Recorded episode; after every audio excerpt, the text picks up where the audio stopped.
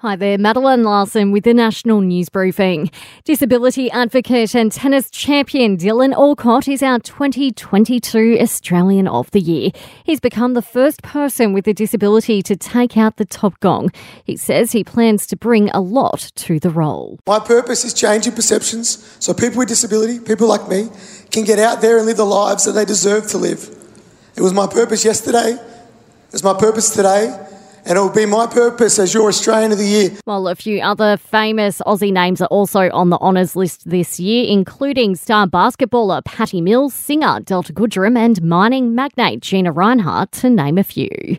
The Melbourne Oz Day Parade has been called off for a second year in a row, but the Victorian government says it's got nothing to do with calls to boycott the date. While Invasion Day rallies in the Cap City have been cancelled due to COVID, they will, however, go ahead in Sydney. First Nations colours have been projected onto the sails of the iconic Opera House. Pfizer has begun its clinical trial of an Omicron-specific vaccine. The manufacturer testing its safety in adults aged up to 55. It says current boosters continue to protect us against severe symptoms of the new COVID strain, but is acting out of caution. And British police will investigate if the UK PM breached COVID lockdown rules during a series of parties, including his surprise birthday.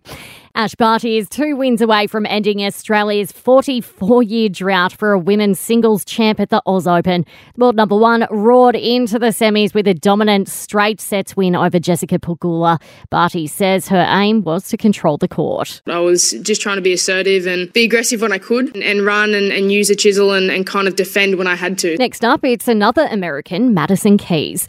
Nick Kyrgios and Thanasi Kokkinakis stormed into the men's double semis.